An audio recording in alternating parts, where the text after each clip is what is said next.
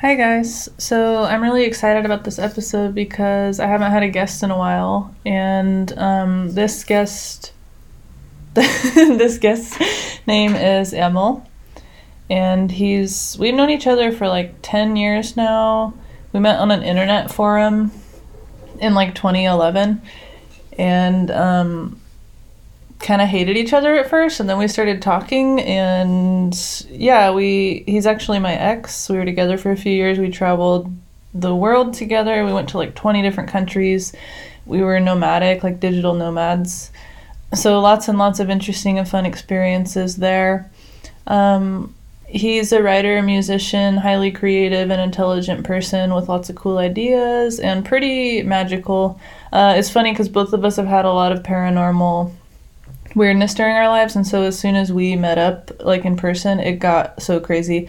We're actually thinking about recording episode an episode just talking about all of the paranormal strangeness that we experienced together like living in a haunted apartment in prague and other fun things.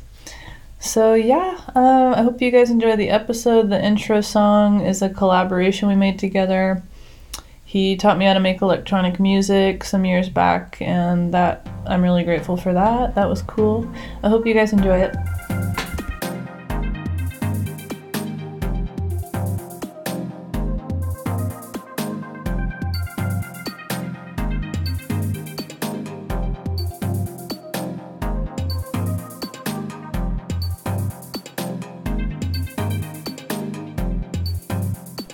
So, we are going to talk about the darkness you come across in life and how to turn that into something good, how to use darkness as fuel for the positive things you want in life rather than just letting it overwhelm you and make you depressed. Like, um, yeah.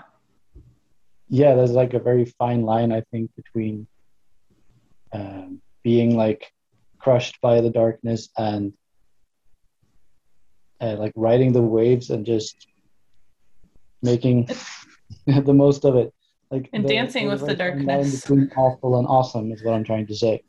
Yeah it's a delicate balance. It's pretty much like i think of it like inner alchemy because you're just get like intaking all of this stuff and then you end up transmuting it into something beneficial. It's just energy but when yeah, you don't when you don't know how to recognize what it is and like deal with it, it's pretty scary.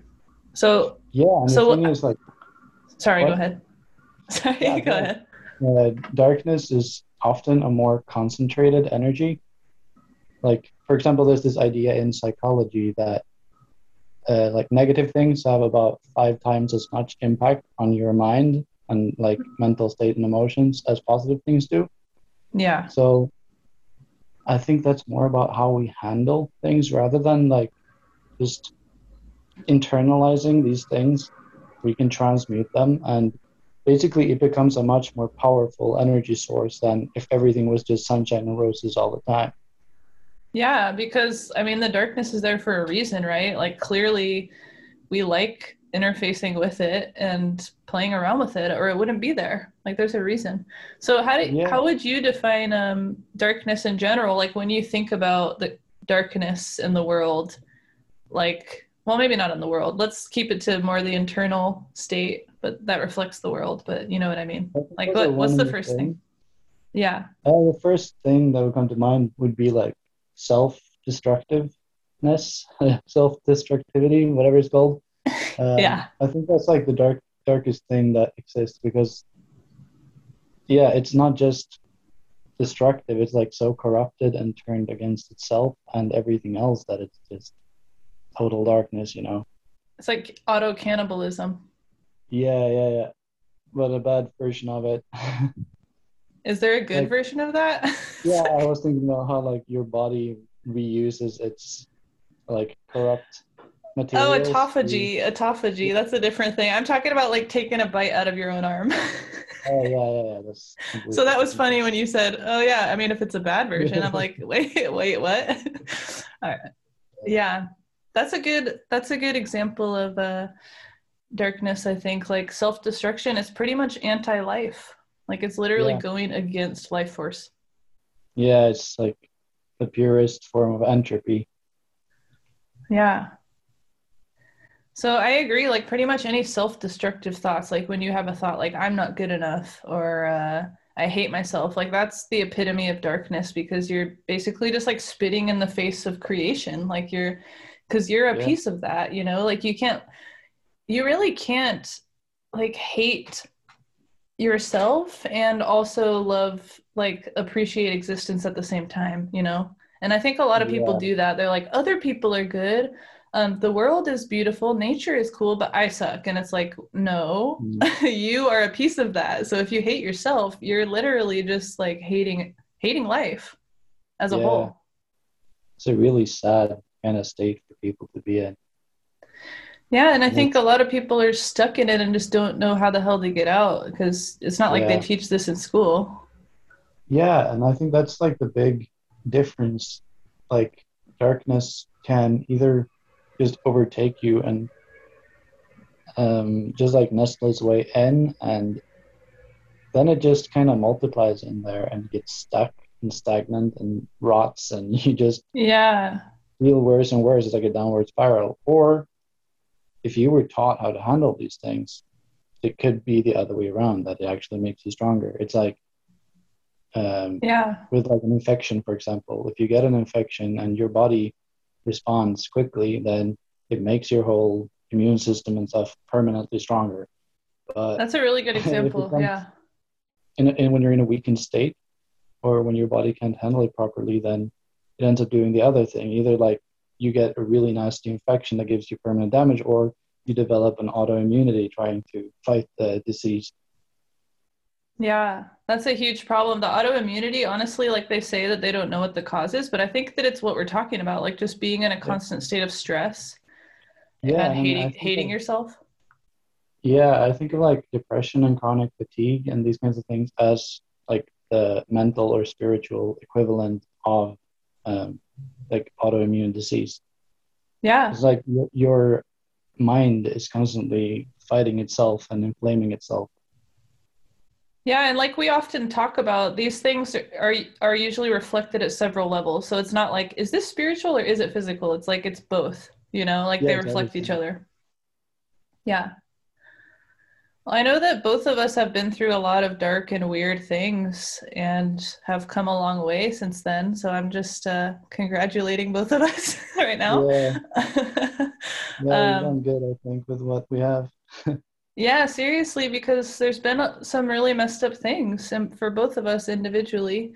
Um, Mhm. And so, like, how does one go about, like, say there's someone listening who is constantly struggling with self-defeating thoughts or hating themselves or feeling not good enough? Um, what are some, like, kind of easy, simple ways to ease into making friends with the darkness, in your opinion? Well, I think the first, most fundamental thing is to really embrace the perspective that you need the darkness. Like you can't exist without having darkness.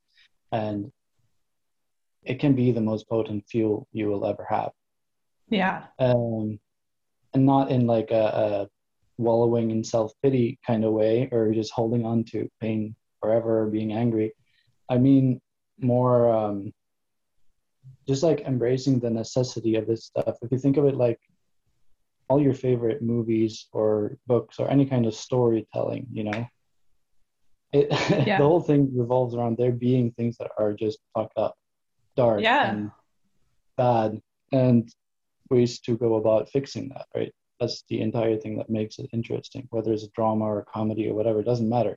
It's always about overcoming darkness. If there was no darkness to begin with, it wouldn't be a good story. Like if Yeah, would be story that there are five people, they are happy and drinking lemonade, then like, yeah, maybe you can sell it to a toddler, but you Yeah. know, that's pretty much the extent of it. Yeah, that's a really good example. Honestly, it it really does. It, like the contrast of the, the light and dark is what makes things interesting. It's like that's pretty much what life is. It's just like a dance between those two forces. Yeah, Embracing that it's like necessary, that it's not a problem, that it's there for a reason, and that I honestly what has helped me a lot is just taking to heart like no emotion is bad or wrong. Because yeah, so so many people think like these emotions are good and i want to feel those these are bad and i don't want to feel them even if you're like a spiritual person who I, am assuming people listening are obviously because this podcast is pretty woo. uh, but even if you are, you can still fall into the trap of avoiding your own sadness. I do it all the time, and I have to like remind myself. Actually, no, yeah. no emotion is wrong or bad. They all they're all valid. Mm-hmm. Yeah, and I think that's where actually it's it's almost like one of the biggest pitfalls. I think a lot of people initially seek these things out, like spiritual practices and philosophy, and yeah, anything about like mastering your mind as a way to like escape. Yeah. Uh, feelings. That's usually where it starts. So a lot of people are just going to develop evasion tactics and suppression and stuff like that under the guise of spirituality. Um, and I think that's kind of like a necessary first step, really. Um, so that's like, there's another example of uh, the benefits of having dealt with darkness. Like, I think most of the people who are on these kinds of paths wouldn't be here if it wasn't for that. Pretty much every single person well maybe not every but like so many people who are into spiritual stuff or like have psychic gifts and connected to the other side pretty much every single person started out like in a really tough spot. Like they had a chronic illness or they were depressed or they were overworked or things fell apart around them and then they were forced to find something to hold on to and that's how the path starts like that's how it started for me you know yeah yeah, there's um, this saying. I don't remember exactly how the saying goes, but it's like the best teacher is a broken heart and empty pockets. Oh, that's good. Wow, that's, that's a really good one. because in modern society, like it has a lot of darkness. It's built on a lot of darkness, but it's pretty easy in Western society to just kind of coast along. Just if you're just doing as you're told, um, and you come from a, a family that isn't impoverished, then you can kind of just go through your entire life without actually having to face reality. Yeah. Look at what you really value and uh, how to handle yourself in the world and so on. Yeah, I remember I when. Sorry. crisis situations to. Yeah. Really come to grips with reality and your own, uh, your own uh, mental presence yeah, I, I was gonna say I remember when we well we've known each other like ten years now, and yeah. uh, w- within the first few years of talking, you asked me once like, "What are your values?" And I didn't even know what the fuck you were talking about. like I, I, was like, "What?" Like I had literally never thought about it, mm. and that's a good example of yeah, like it's just not the kind of thing that you're taught to think about, and it's just, it's easy to just go through life and well we're pretty much told this is what you're supposed to do. Here's what here's what you're supposed to do to be a good person like go go get good marks in class and get a good job and uh I don't know, just other stuff like that. So people don't have to think about it because you're pretty much handed a manual. Like, here's what you're supposed to do to be good, to be happy. Like you're never really living your own life, and I think that's one of the biggest like manifestations of the underlying darkness and the structure of all societies really. The slave matrix. Like, uh, what? The slave matrix. Yeah, exactly. And it's like inherent to any kind of social organization. I think like I don't think you can really have a big group of humans working together without some form of uh, dominance thing going on where people are more or less forced into um, like following someone else's path that they've laid out for them rather than going with their own flow. Yeah, I often wonder. Um, so like, I I usually think like I consider myself pretty independent. I don't like to be told what to do. I don't like authority mm. and, and and stuff. Like I don't like that kind of stuff. So I always think oh yeah the ideal for people would be that they're free to make their own decisions and to fill their days with what they want. And then every once in a while i'll stop and go what if that's just my bias because that's what i want? What if there's a lot yeah. of people that actually want to be followers? Like they're fine with that and they like it that way. Yeah exactly. That's that's one of the big like weird realizations i've had in my life too just realizing that you know most people don't really want all that much freedom and we're not all the same in those regards. Like some people are independent, some people are very capable on of handling themselves and really like the freedom and solitude and so on. And well, most people don't. I feel like deep down they they probably do somewhere. but I mean yeah. yeah. It's kind of like that thing where like at a certain age a child realizes that not everyone has had the same experiences and knows the same things as themselves. Like realizing individuality usually happens around like six or seven years old or yeah. whatever. So it's kind of like that, but on a larger scale. like I feel like the more you grow up and individuate as a person, the more you realize that you're not like everyone else. I mean, especially if you are gifted in one way or another. Um, yeah. Whether it's just like sheer intellect or um, empathy or social skills or anything like this, where it just feels so like second nature because it's such a fundamental part of your existence that you don't realize it's not the same for everyone.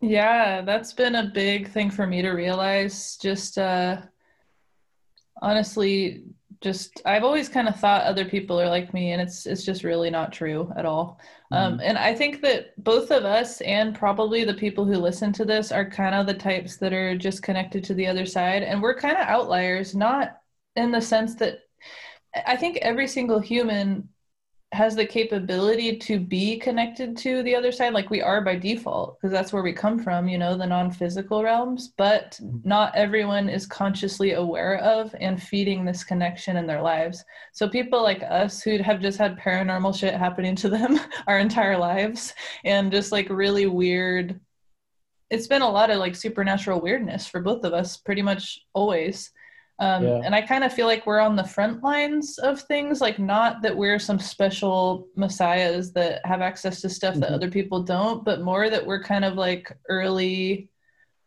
we're kind of just uh, experiencing it first. What do you think of that? Yeah. yeah, definitely. And I think it has a lot to do with the topic at hand here, like integrating the darkness. Um, yeah, because, most people like when they think of supernatural, the only thing they think of is scary movies. Like, yeah. like. and I mean that that is usually what people associate with it, like beyond movies and stuff as well. Like most paranormal or supernatural or whatever you want to call it stuff is kind of dark. Uh, at least that's like the the idea we're given by like mainstream information. Yeah, it's pretty much either like you can be this religion or you're or ghosts like there's scary ghosts and a supernatural yeah. stuff. Yeah, and it's like the whole idea of like the word occult, for example. Most people associate that with something dark or like the devil. yeah, yeah. Like devil worship and that kind of stuff. Yeah, really I know. Things that, things that aren't immediately obvious to the naked eye or whatever. Pretty much, yeah. yeah. Um, I think yeah, a lot of people are scared of supernatural things. Like if something inexplicable happens, they immediately just try they try to shut it out. Like I I used to read a lot of Reddit stories like paranormal experiences, as you know, and mm. like so many of them would be stories of someone experiencing something really strange with another person and then trying to bring it up to the other person years later and that person's like don't talk about that ever again. Like they just mm. don't want to think about it. They can't yeah and i mean that's that's such a general thing with people too like there's so much they don't want to acknowledge. If they've had some kind of experience that breaks the norm or breaks their idea of what life should be or what it means to be a good person and so on then they will hate it and fight it and not dare to look at it. And it's like a lot of people will be like that when they've opened up emotionally or you know when someone got really drunk and told you like the truth about something they've been suppressing or whatever Oh yeah. Uh, and like, I think it's it has a lot to do with how a lot of people are just really fearful about almost everything abstract, like their own feelings and their own understanding of stuff. Like for example, if you try to talk politics with people, you know how inflamed it gets. Ugh. Um, yeah. because even if you just like present actual facts or just ask someone questions and see what conclusions they come up with themselves, they will like get angry and suppress. They take it as an attack. Yeah, because yeah, it's not even about reality. It's about um, the the uh, the fear of consequences of acknowledging um, a picture that is not what you're expected to think. Yeah, well, all of that is definitely by design, I think, and I Yeah. believe that you think so too, that we're taught to just avoid the unknown. Like, don't look over there. Nope, there's nothing to see there. And it's because that's where all the fucking power is, you know? Mm. yeah, the darkness definitely. Another thing that I think is good about, or another way that you can use darkness in a beneficial way for me has been like, it shows me where my weak spots are. Like if something Yeah. happens that triggers me and I start feeling insecure, it's like, yeah, that's dark dark emotions coming up, but thank God they are because now I know they're there and I can strengthen myself in that area. Yeah, that's a very, very like central aspect of uh, But it's like honestly the hardest one to actually live by, even when you acknowledge it, I think. Yeah. Because our gut our our first instinct is often to just shut that stuff out, like look the other way. I still honestly, I've been like forcing myself to turn towards my own darkness for like years now and I still have to I still find myself suppressing and avoiding things sometimes. And it Yeah. takes a while to rewire yourself to turn towards it because everything we're taught is the opposite pretty much. Yeah, and that's been a very important lesson for me too. Like I've dealt a lot with depression and burnout and such, as you know. Yeah. And like the traditional approach or whatever that people teach, at least here, um, has never worked. It has only made things worse because they teach you to like develop coping mechanisms and distract yourself or take medication and so on. It doesn't really do anything about the problem. Yeah, and in Um, Sweden, you guys don't really like to talk about emotions, huh?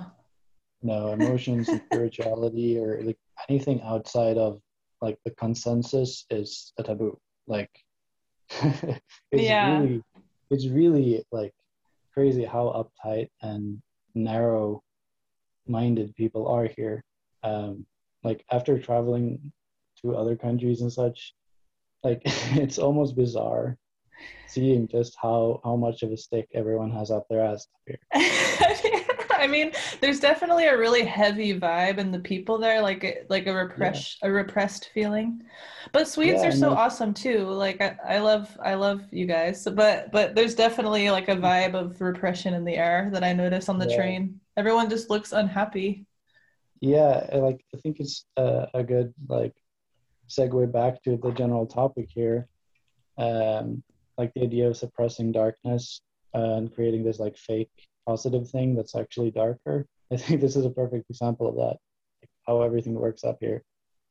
Yeah. Um, yeah, um, getting back to what I was talking about with depression and stuff, the thing that's actually helped the most is to actually just kind of, I wouldn't say like wallow in it, but like actually taking the time to spend a long time in a sort of meditation on what's bothering me and just acknowledging Yeah. things, writing them down, having an internal dialogue or monologue, or like talking to strangers on the internet about things, like actually expressing the stuff and looking at it and like Yeah. giving it the space it wants.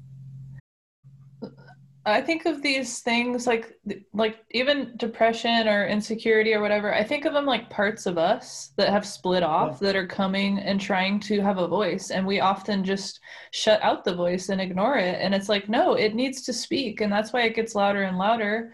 Um, and so just allowing that allowing that part of you to speak, like giving it space and saying I see you. You're valid. What do you want to tell me? It's Yeah. amazing how much value there is there.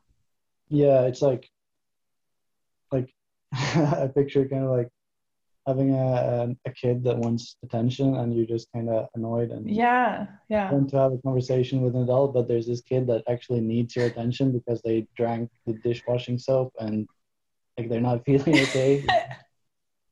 yeah. They're like, Mom, Mom, Mom, yeah, Mom, Mom. exactly. yeah. That's a perfect example. I actually I think I used that exact metaphor in one of my old videos of like Oh, it's like a, it's like a child who needs your attention and we all know how it goes when you ignore a kid that needs your attention. they just they just get louder and louder and they'll Yeah. start wrecking shit. yeah, So yeah, it's it's it can it's really hard at first um because it feels like you're going against like every instinct you have being Mm. like okay i'm depressed why and and like letting yourself go into it and look at it and feel the feels it's just so counterintuitive at first but i it's just so helpful Mhm. too And I think that's where so much creativity comes from as well. Uh, and I think there's not really like, it's not a coincidence that people that have dealt with a lot of stuff tend to be the more creative ones. Um, and I think Yeah. we're both examples of that. yeah Um, uh, Yeah, because it's a Um, way it's a way to well, a lot of times you're just trying to distract yourself from the pain. yeah. It's like, it- it's one of those things where it has so many like different ways of um, like the synergy between uh, dealing with darkness and creativity. They're like so many different ways that they interact you know which Yeah. is why i think is one of the most beneficial ones. Because for example there's this thing where you just like you need to distract yourself or creating is the only thing that feels good sometimes. Like that's one uh, one aspect of it. And then there's also the thing where like when you're really processing uh, negative stuff a lot of time you come up with these like just really brilliant um, expressions uh, uh, of like your inner struggle or whatever and like it creates so many good things like music or like I, completely lost Uh, Yeah, yeah, I get what you're saying. I actually heard someone use a similar metaphor that you used with the movie, but with music. Like they were saying, you can listen to a song that's all major chords, which is like the happy sounding chords for people who aren't music brained. Uh, yeah but that's boring. Like it doesn't have any depth, but you add some minors in there, you know, the chords that sound a little more sad or dark, and suddenly you have something that sounds a lot more interesting. Yeah. Um, I also heard a musician say something like that on the radio once in an interview. Um, uh, but yeah, like the, the interesting thing about the main, uh, major and minor chords is it's all relative, you know, like what's a minor chord in one scale is a major chord in another scale. Oh, no way. yeah, pretty much. Like, for example, you know, like when you play on a piano, the C major and A minor scale are the same. Oh my gosh, that yeah, that's true. Yeah. I never even Yeah. thought about that. Yeah. but that's So- a, a perfect metaphor too. Yeah, so like for example, if you play all major chords, it doesn't even sound happy, it just sounds weird. you know? Mm, yeah.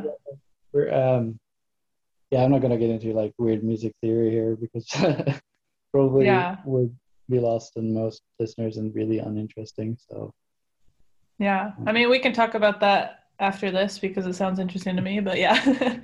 Yeah. Um, so the yeah, the creativity thing is another good thing to talk about because I know um, that both of us are we have like a lot of creative interests. Mm, and like you know writing and, and music and drawing and so many different i mean you don't draw that much but you're really good at it naturally.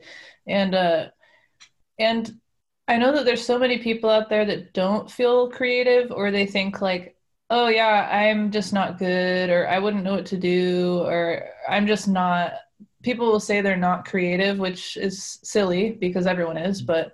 but how do you if you encounter like self-doubt like i don't know where how do you just let yourself flow with creative things what's your process I with that I don't have one singular process. I, I feel like you have to be kind of adaptive with this stuff. At least Yeah. that's my experience. Like for example, just forcing it. That works. yeah sometimes, or maybe Yeah. most of the time. Um, that's one way. Another way is like uh, trying to express the self doubt itself, or whatever it is that's getting away, the self sabotage, the writer's block, whatever. oh that's a good Um, one If you gave that uh, its own form, what would it look like? What would it um, sound like? Whatever. Or Yeah. even just like if, if you get into that self critical thing, just set out to make the worst, ugliest, most horrible sounding thing ever, you know? Oh, that's a great one. Yeah. Oh, Yeah. yeah, like that's what I've done with music sometimes. Like, how do I write the worst song possible? And that usually like it makes things fun, you know, when it gets the creative juices flowing. Yeah, I had a friend ask me recently, like, how do you get over perfectionism in art? Like, how do you get over the block that tells you you have to make something good? And I said, just give yourself permission to make something bad. Or just Yeah. don't ever show anyone. Just make it for the sake of making it, not because you want it to look a certain way, but just do it because it's fun to do it. Because Mhm. people put so much heaviness on creative things, you know, like, oh, if I'm going to start a podcast, I better make sure that I'm saying worthwhile things. And it's like, why? Why don't you just do it for fun? why? It's an experiment, you know, or it can be. Yeah.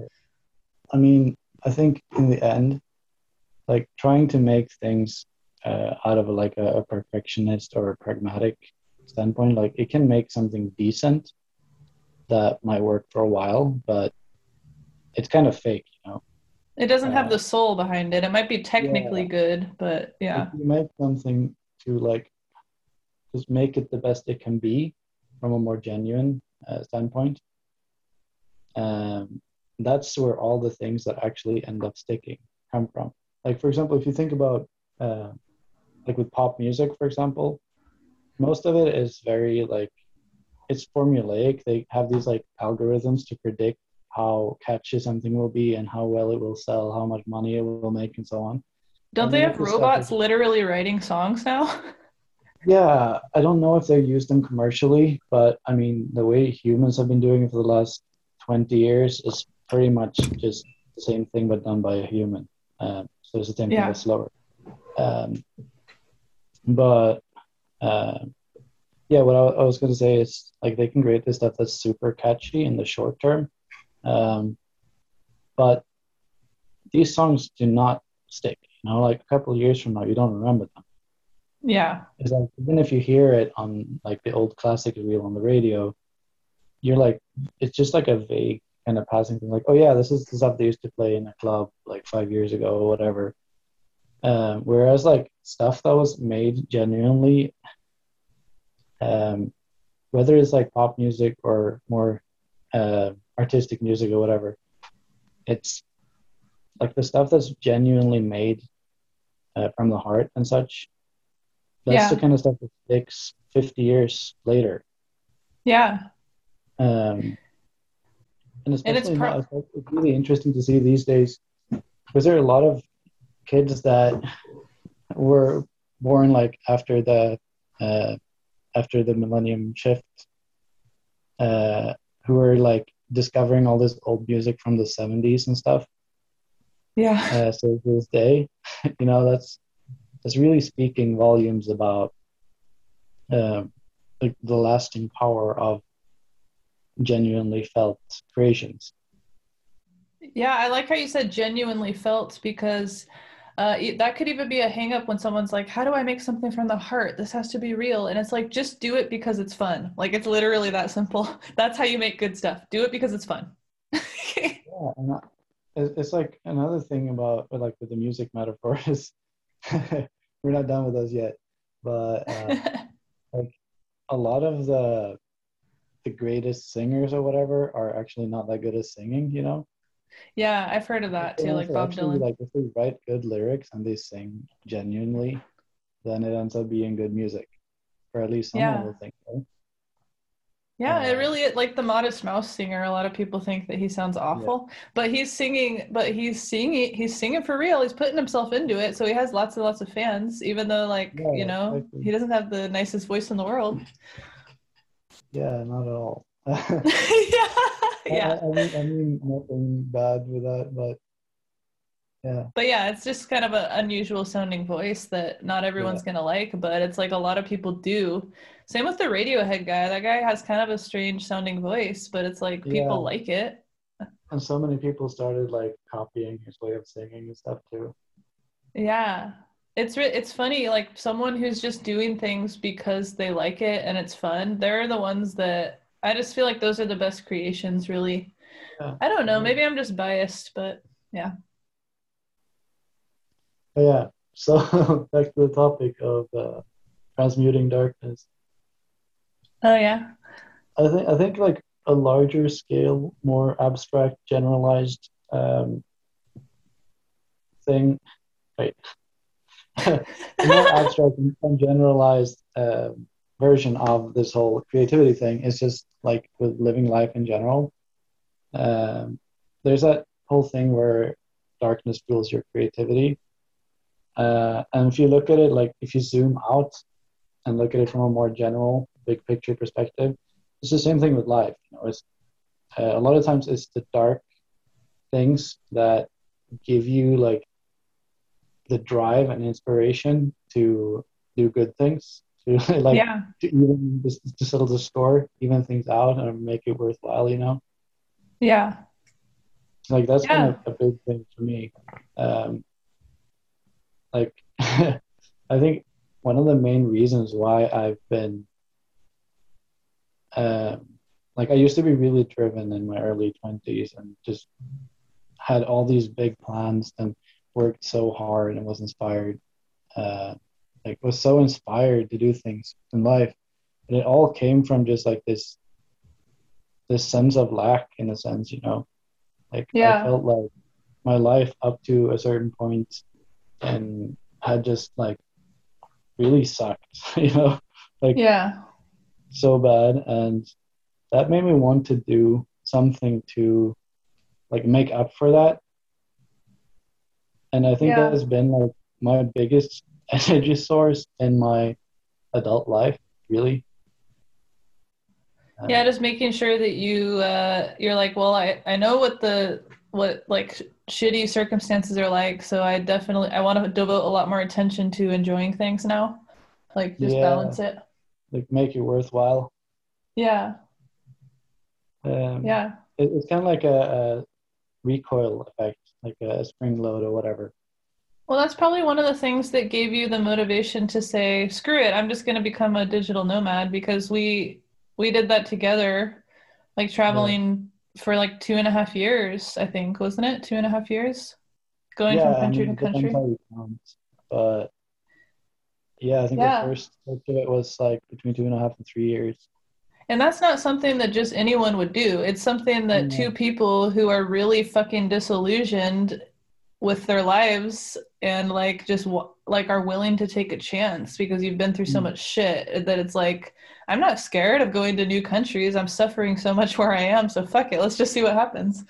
Yeah, I, I think that that kind of uh, embracing that kind of frame of mind where you have nothing to lose, you know, that's one of the most powerful things ever. Like if you Yeah, have it's a beautiful place to be. you have nothing to fear. Yeah, that's why so many people like really come to life after getting a cancer diagnosis. Yeah, or after losing everything. Yeah. Yeah, I love that quote you mentioned earlier, like the best teacher is a broken heart and empty pockets or what however it went. That was really good. Yeah. And, yeah, and like so you, it's like one of those things that just keeps popping up. Like I see it everywhere yeah, lately. I'll, I'll probably start seeing it because I've literally never heard it before. But now that Uh, it's in my mind, it's probably going to keep popping up because that always happens. Yeah. Yeah. So um, I was just gonna say something, and then I think I lost the thought. Uh, what was Mm. it?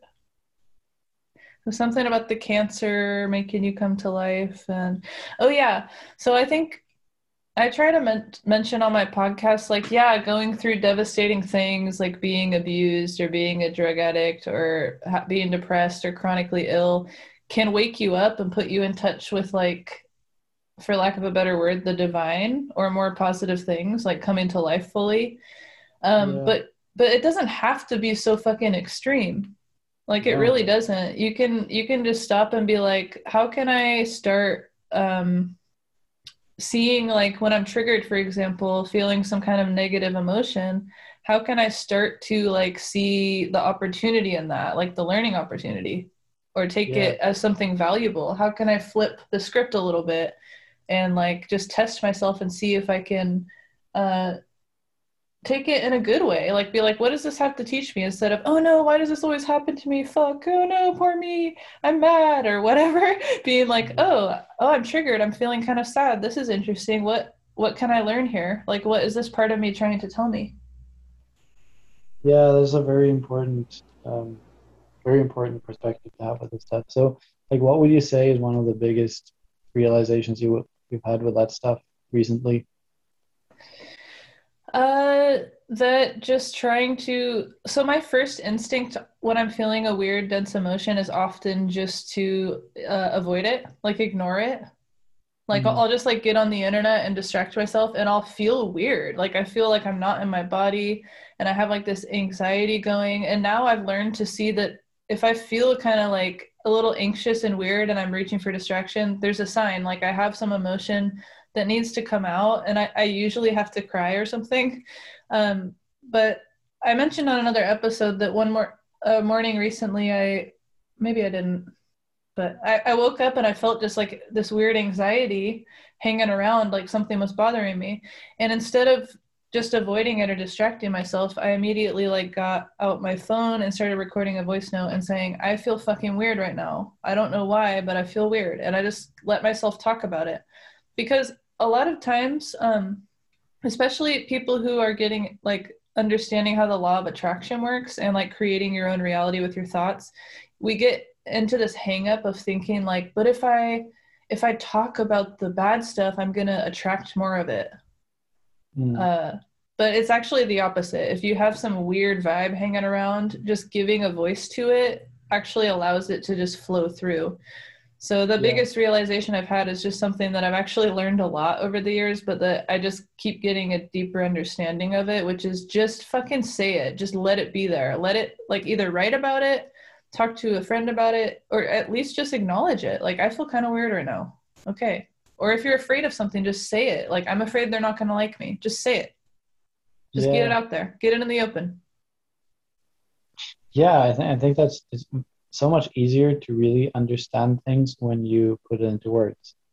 Because we're Yeah. so used, yeah, so used to just like thinking in words all the time and listening to words, and uh, so when you like actually express things, I feel like that makes it finally like it resolves um, the tension in a sense.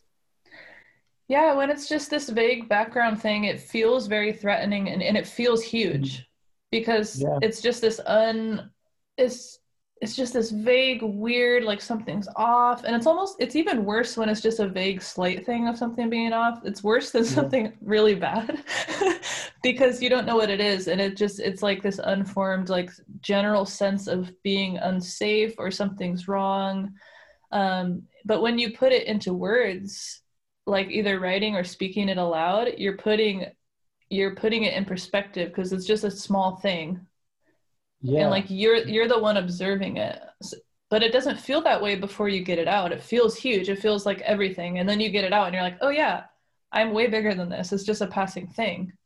Yeah, it's like this um, chaotic, unprocessed thing that hasn't been sorted yet, and once you put it in a slot, then it doesn't bother you so much anymore. oh that's a Yeah. good way to think of it like sorting. Yeah. Like even just defining. Yeah, think suppressing stuff is just like keeping it in that limbo state. It's a it's a bit like if you have to cough, you know, you can kind of like resist the cough for a long time, you know, like you can keep it down for minutes maybe, uh, but it's gonna be like really uncomfortable the whole time, and it's just gonna be worse when you finally do let it out. Yeah, I really think that probably the average person in the modern world is living in an almost constant state of that, just like suppressing definitely. things. Yeah, Yeah. for sure, and like it takes a lot to really realize that, because I mean that's just kind of like uh, living in modern society in general, mentally and physically. It's just you have so many like factors that are just contorting you beyond. Like it doesn't have any semblance to your natural habitat in any way. Yeah. you can just kind of keep going. Like we're so adaptable and resilient that even with like a hundred things being wrong in your life, you can still keep going for decades. It's amazing how resilient humans are.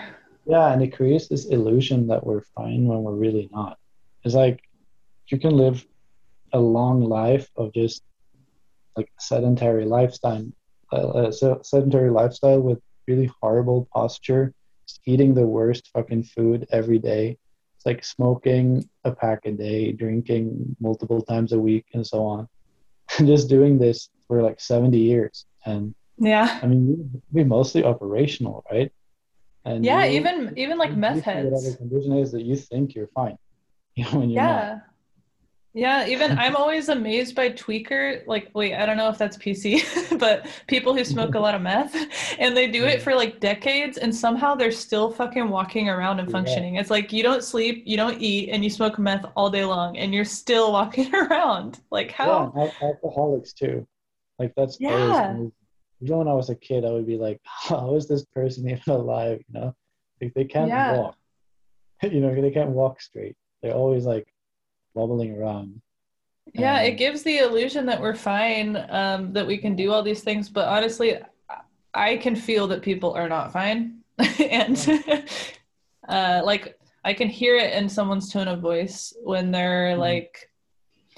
It basically I can it's almost like it sounds like the emotional equivalent of they have like a huge boulder on their back and they're speaking yeah. going oh yeah things are good. And it's like i can hear in your voice that you're like about to fucking break man. Yeah it's like that thing people are always asking like how are you? But nobody wants an answer yeah, I remember like when I came back from Europe and moved back to America, it's like I would go out to bars with my friends and people would come up and say, How are you? And I, I would be like, uh, and they would always kind of, because I wasn't used to being in America and like faking everything. um, so I was kind of like, Well, and I would give an honest answer, like, Not really that good lately. And people would look so taken aback, like, What? What? Like, like, like glitching because they just weren't used to someone giving a real answer. Yeah. I was like, wait, oh yeah, you're not supposed to say that. Oops. It's a rhetorical question.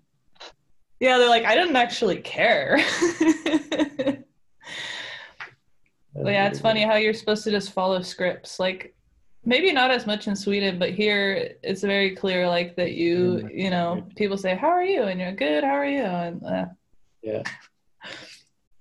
I've been uh, t- thinking and talking about the idea lately of going off script because like most of the time you know if you're going about a regular lifestyle like you just described like even just being unhealthy or like okay so i wake up in the morning i drink coffee i go to work i come home i do this. You're living out a, a very specific script and it's predictable and you're basically just like letting your life pass you by. Mm-hmm. because it's routine and there's nothing new so your brain doesn't actually you're not present uh, yeah. so you're like years and years and years can go by Whereas if you go off script, like if you break the script, it's like you can immediately feel the energy that brings. And this doesn't even have to be in a huge way like I'm going to like move out of my house and go to Guam and start start a start a business. It can just be something as small as like how would I normally react uh, in this conversation when someone brings that up? This is what I'd normally say, but this time I'm just not going to say anything. Um, yeah. It's amazing how much that actually shifts the energy within you. It can change your entire week, just like one moment like that. Yeah. And yeah, it's very powerful. Like, there's so much truth in what you were saying. Like, I've been thinking about that stuff so much lately too, and like reflecting back to the past and things with, um, like the perception of time when, when you're just living on a routine. Uh, yeah. Just doing predictable stuff, like your brain doesn't register anything. After a while, you're not really experiencing your life. It's just you're distracting yourself, and it all just passes by so fast. Like one of the things that I really remember was so impactful from traveling was that like a couple of weeks would feel like a year. Oh my gosh, yeah. From like the routine life. And yeah, I made it a point at the points in time. Like I've moved around a lot before and after that as well. Um, but like when I've been living in cities, I've always tried to like make it a point to uh, always go to different places. Um, like instead yeah. of always going to the same cafe or the same bar or whatever to meet people. Uh, like if you live in a, a crowded, busy place like that, you're passing by so many new places every day like you can pass the same place a hundred times and not go there. Like just go check it out. You know, it can it can change some of the things just being like a little bit more spontaneous. Yeah, the quote now I, my turn to share a quote about this that describes it perfectly is like routine collapses time or like contracts time, mm-hmm. makes it smaller, and novelty expands it. Yeah. And that's exactly what it is. It's just doing something new. It's like you're in the now, like you're actually embodied and present. Yeah, like the way I've been trying to like think of a, a way to like put it lately too. And the the best thing I came up with was like if you're if it isn't memorable, like if your brain isn't going to memorize, uh, if, if your brain isn't going to remember it later, then it's not going to remember it now. Like it's not gonna really be experiencing it now either.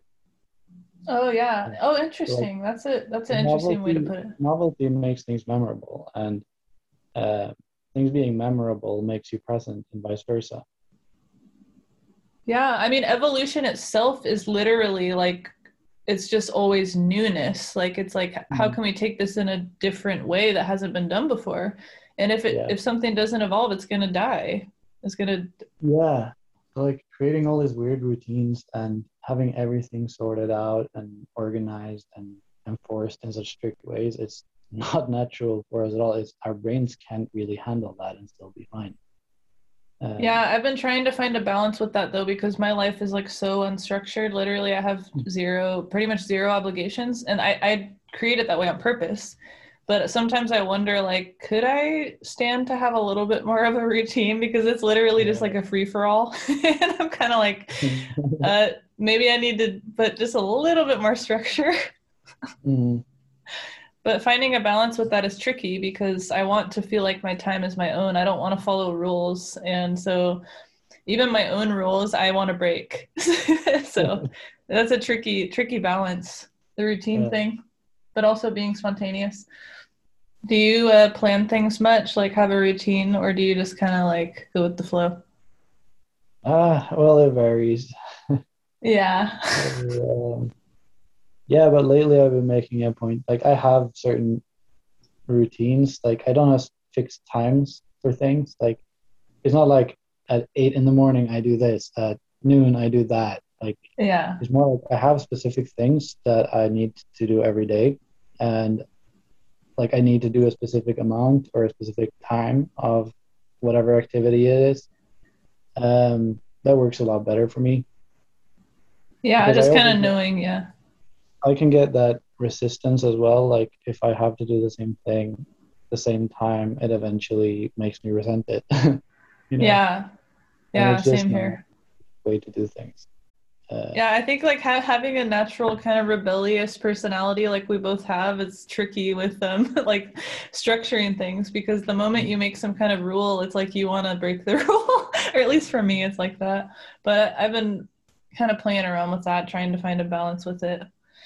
Mm-hmm. Um, but yeah, an interesting thing about the part uh, we were talking about earlier with uh, people asking, How are you? and not really caring for the answer is like, I think an important thing to look at there is like when people actually do connect, it's usually over something that's kind of like a struggle or dark in one way or another, you know?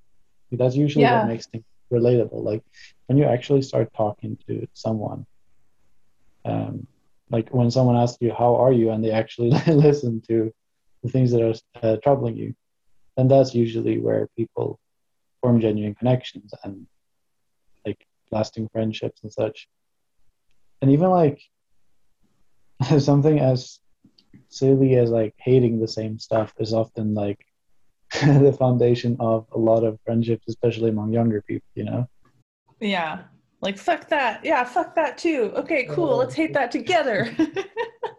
like that's another example of like how darkness transmuted becomes something great. Yeah.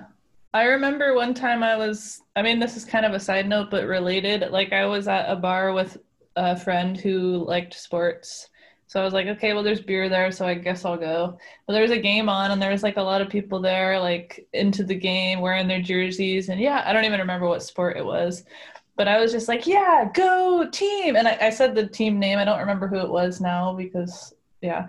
And and then the, these people were like yeah yeah and like high-fiving me and i was like oh cool and i got all excited. I'm like oh yeah this is why people like this.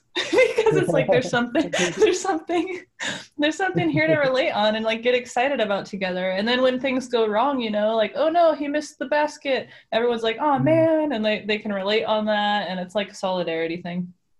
Yeah. For sure. Just a little side note yes i think that's that's a big one like being mad at the same things. I, I feel like there are definitely more angles to get back to the core topic here. Yeah. Um, i never even really plan these things. I just kind of kind of go wherever it wants to go. Yeah, i like that approach too because well at least the way i see things like all these different things are just facets of the same thing. You can't really like get an understanding of something by just looking at the thing itself because it branches out in all these different complex ways. Yeah, something I've noticed in, lately, which is really interesting uh, about that, is that like when I have some kind of problem, of any kind really like something that i'm trying to solve the more that i look at the problem and try to like make a list of this and that and like research this and that and see what the experts say about this i never get anywhere but when i'm like ah fuck it man i'm done thinking about this and i go start playing guitar or something i'll get all the solution will just like appear a lot of times yeah. or or it resolves itself like when i'm mm. have my mind on something else yeah it's like is using different parts of your mind. Um, I like to think of it in terms of like computers, where like you have the working memory, like uh, RAM, which you only have like a pretty limited amount of it, and then you have like your processor, which has a lot more processing power, is like all it does, and you have like uh, some space allotted on your hard drive for processing things. And like all these things work together. They they are all like processing things. They're all making things happen right? And you you have like your sound card and your video card and so on. They all chip in and they all have their own tasks.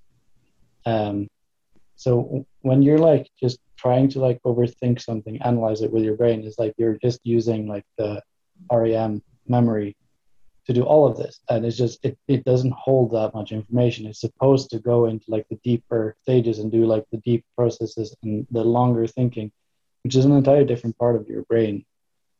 Yeah. uh, so like, like, the subconscious and stuff right?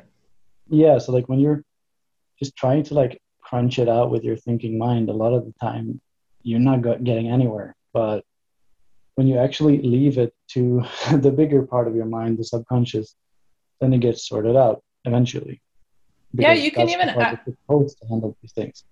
Yeah, you can even ask yourself a question before bed, like be like, "Hey, subconscious mind, what should I do about mm-hmm. this?" And then go to sleep, and you'll often get the answer. Like you'll wake up and know. Yeah, it's like I heard this metaphor where the mind it's like a a man riding an elephant, and like if you actually want to get from point A to point B, you tell the elephant to go there or like give it a reason to go there, it's going to do it. But if you like yeah. hop off the elephant and try to like push it there, you're just gonna like, waste a lot of energy and not get anywhere. Oh, that's a really good metaphor too. Lots mm, of gems yeah, in this in this. yeah, and I've noticed a lot of times like if I'm confused about something, um, I'll go to sleep like I'll be like, yeah, I can't figure this out. This is weird. I don't know. I'm confused. And I go to sleep. Sometimes I'll wake up uh, in the middle of the night and go, oh, that's the- why. Like it'll just come yeah. to me. Like a eureka moment. Yeah, like I'll just wake up and it'll be like, oh, and I suddenly understand it. Not because I was thinking about it. Yeah. But like because I stopped thinking about to, it. You handed it off to the big mind. So. Yeah, the big mind. I like that. Yeah. Yeah. And I mean, it's in a lot of ways, um, like the subconscious is much bigger, it's deeper, and it's been around much longer.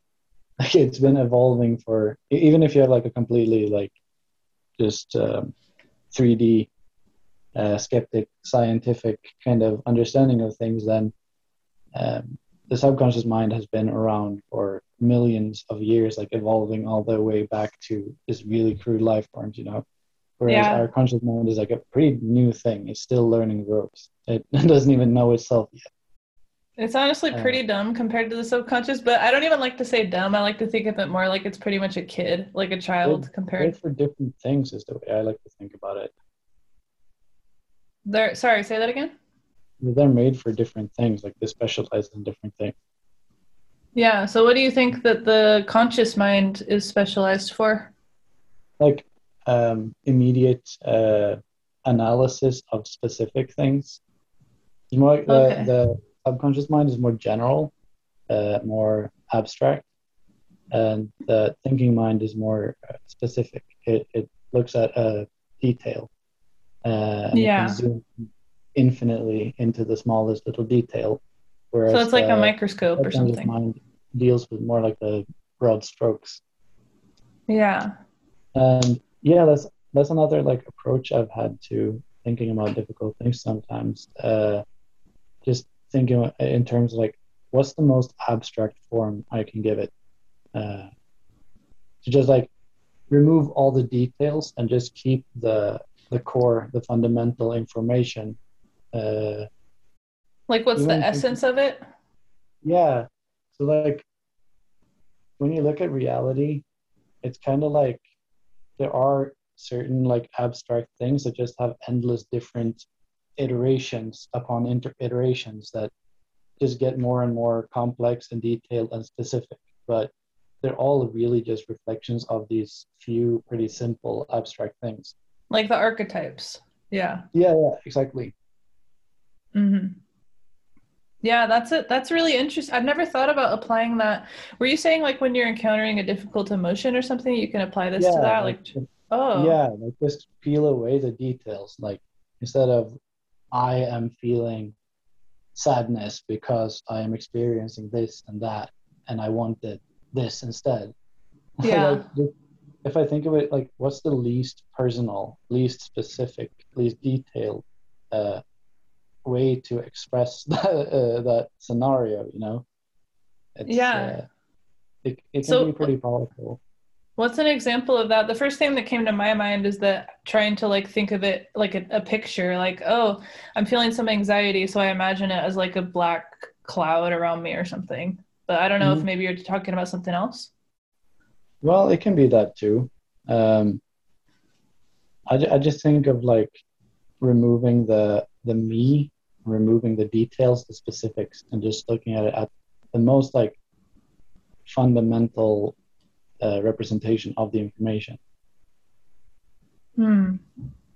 like making it less personal. It's almost like artificial ego death or something. Artificial ego death. Yeah. I, I, you're kind of going over my head right now. Can you dumb it down a little? Yeah. I need I need to think of it more first. Well, say like you know, like I was saying, I woke up that day and I felt anxious, and Yeah. I was for anxious over something specific. yeah if i if i wake up and i'm feeling like worried stressed out about um, work for example or having enough money for a specific thing then instead of just looking at that feeling and the uh, situation as it is i try to like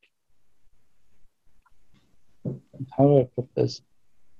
So like instead of it being me it's just it you know? And instead of the uh, like sadness it's just that kind of energy like the the desire that is failing to connect and fulfill itself um, Okay, yeah, yeah, or it can even think- be, be thought of like not even like desire just thinking of it in ter- terms of energy like magnetism or whatever.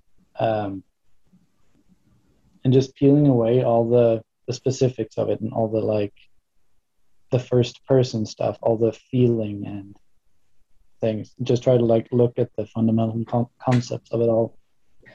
It's it's so it's interesting to hear about how you do this kind of stuff because we like operate very differently like for me it's so um, emotional like strong but but lately i've been getting kind of the same idea as you of getting more neutral with things, but it's not something I've tried to do. It's just kind of naturally happened as I'm meditating more, and mm-hmm. and just just kind of sitting with things without the judgment and story. It's like I'll feel emotion come up, but there's no story, and it's not even I can't even name what it is, but it's like a really strong feeling to the point I'll cry sometimes. But but I don't know if it's I'm happy or I'm sad, and it doesn't matter. It's just like energy happening.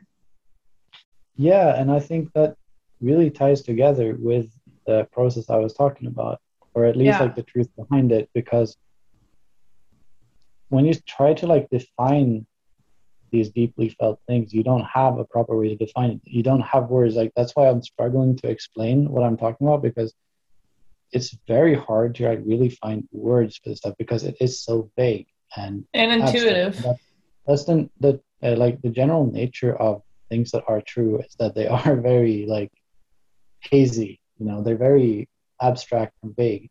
Like so much of the specifics and like the seriousness and the personalness and the first personness of it all, it's just kind of stuff we're creating in order to interpret it. Like the actual truth itself, when you look at it, is a lot more like liquid. Yeah. Well, it's, I feel like, um, people who say there's someone who's like just coming onto the spiritual path who has been suppressing things their whole life it's tricky because with what we're talking about right now where you see things more neutral and you take the first person out that person could use that to totally bypass themselves mm-hmm. um, it's more kind of advanced level like not to not to sound like I mean, honestly, both of us have been thinking about and working on this stuff for years now. So we are kind of at a certain level with it. And I feel like it, it, comes after you allow space for yourself to feel victimized in the first person way and fully be in your story and feeling and like hold space for that. And then it's like you can kind of graduate to being able to get to the essence of things and not get attached. But if you try to jump yeah. straight to that, it can, I think it could actually be bad. yeah, definitely. I think it also has to do with like different personality types and what you've experienced and so on. Yeah. Uh, I don't think there's like a specific order of learning things. Like this is why I hate the idea of like the way most people portray enlightenment and such. Because it's basically just like taking one aspect of it and calling it the entire thing and calling everything else a false teaching. Where really like what you realize when you're learning is that it's not about like creating a specific frame of seeing things. It's the ability to change between them or like see multiple at the same time. Yeah. Like when you're talking about being more like in the the me space and like feeling and experiencing ego and so on, like that is equally important and valid as the more like zoomed out, vague, yeah. abstract kind of thing. And I think you, in order to really understand anything and be like at peace in yourself, you need to be able to switch back and forth between them. Or even feel them both at the same time. Sometimes I yeah. can do that where it's like I'm aware of the victimhood story happening and I'm aware of the quantum level of things like mm-hmm. at the same time. Yeah, I, I think that's like that's ayahuasca is like the, the, the most concentrated form of that. In oh my, man. Uh, experience. It's like it's the both extremes at once. That's another thing we can talk about sometime because we went to Peru and did ayahuasca yeah. in a temple with 74 other people. And that yeah. was an experience, wasn't it? and mm-hmm. uh, even the stuff that happened after, just like all the supernatural weirdness and yeah. yeah, we have so many stories of supernatural weirdness that I think that we should record episodes just about that. we probably should. So we'll probably record a lot more conversations together because there's just a lot of things to talk about and we always have awesome conversations. So mm. this was really fun. yeah, it was. Uh, thanks for sharing your your ideas and wisdom and I'll have you on here again. Yeah, yeah, it was really fun.